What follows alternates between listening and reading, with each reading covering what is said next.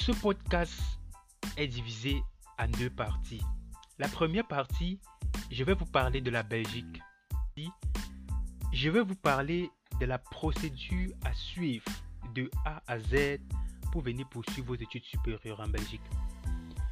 Donc, ce qu'il faut savoir de la Belgique, dans ce podcast, je vais parler de sa géographie, de ses communautés, ses régions et ses langues. Je vais ensuite vous parler du système d'enseignement. Je dois faire allusion à l'enseignement supérieur, ce qui vous concerne principalement. Pourquoi pas aborder un peu sa structure de base, des cas particuliers pour les études de médecine? Parce que de plus en plus, il y a des étudiants étrangers qui souhaitent venir poursuivre des études supérieures en médecine en Belgique. Euh, je vais également parler des universités et des hautes écoles parce qu'il est important de savoir est-ce que les études que vous voulez poursuivre en Belgique, vous allez les suivre au sein d'une université ou d'une haute école? Donc c'est important. Et euh, je vais également parler de quelques raisons ou alors quelles sont les raisons qui peuvent vous pousser à venir étudier en Belgique? Donc, euh, sur ce point-là, je vais parler euh, du choix d'enseignement varié que dispose la Belgique. Euh, je vais également parler des études d'un bon niveau, alors d'un niveau d'enseignement supérieur élevé qu'on peut comparer à d'autres pays européens. Et ce qui est encore intéressant pour la Belgique, c'est que le coût, le coût lié aux études est encore relativement moins cher comparé à d'autres pays. Euh, je vais également parler euh, d'un système d'enseignement qui reste au bon niveau. Euh, même si il n'y a pas assez d'universités belges qui fait partie du top 500, il reste quand même de reconnaître que le système d'enseignement supérieur en Belgique est très efficace et forme des, des étudiants capables de conquérir le marché de l'emploi à l'international. Dans la deuxième partie, comme je disais tantôt, je vais parler de la procédure de A à Z. Dans cette procédure, qu'est-ce qu'il faut savoir? Il faut choisir son orientation. Comment est-ce que tu choisis ton orientation? Parce que prendre une décision de venir en Belgique, poursuivre des études, oui, c'est beau, mais il faut être capable de choisir son orientation. Quel est l'impact du choix de l'orientation dans votre projet d'études en Belgique? Ensuite, qu'est-ce qui vous motive?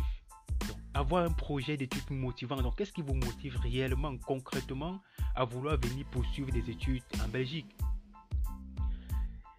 Dans, euh, cette deuxième partie, on va répondre à la question de savoir est-ce que tu as besoin euh, d'une équivalence de ton diplôme de baccalauréat ou pas? Euh, on va définir, on va réexpliquer c'est quoi une équivalence parce qu'il y en a qui se disent encore c'est quoi cette histoire d'équivalence, je comprends pas. T'inquiète pas, dans ce podcast, euh, tout au long de, ces épisodes qui vont sortir une fois par semaine, je vais développer point par point la procédure à suivre.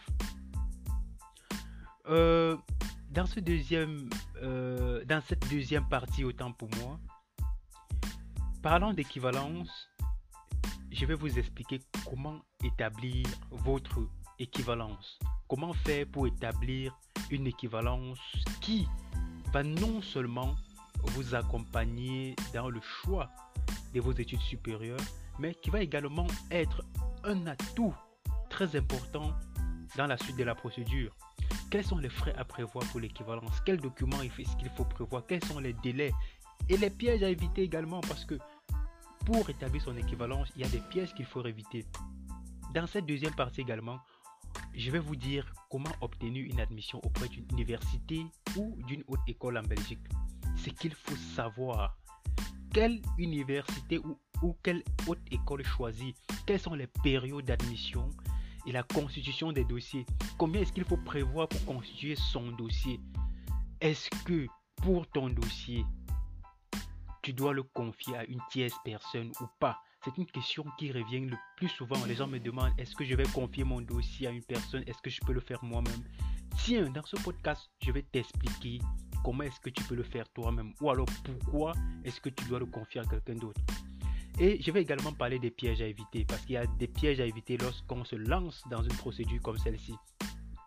La demande de visa, également. Parce qu'une fois qu'on obtient une admission, il faut introduire une demande de visa. Qu'est-ce qu'il faut prévoir? Il faut avoir un garant ou un preneur en charge. Il faut la redevance qui est un problème qui se pose. Est-ce que cette année la redevance va exister ou pas? Parce que c'est depuis 2015 qu'ils ont introduit la redevance dans le processus de demande de visa. Est-ce que cette année il y en aura encore une redevance? Là, je vais vous je vais vous répondre dans ce podcast autant pour moi. Et les autres démarches importantes qu'il faut savoir. Donc voilà, dans ce podcast globalement, je vais vous mener au cœur, au cœur des stratégies adoptées pour votre projet de voyage d'études en Belgique. Donc abonnez-vous et restez scotché parce que chaque semaine il y aura un nouvel épisode et également euh, ce podcast doit être interactif pour vous permettre de participer et de contribuer euh, au développement des différents euh, des différentes difficultés que les gens rencontrent lors de la procédure. Abonne-toi et n'oublie pas de partager le lien.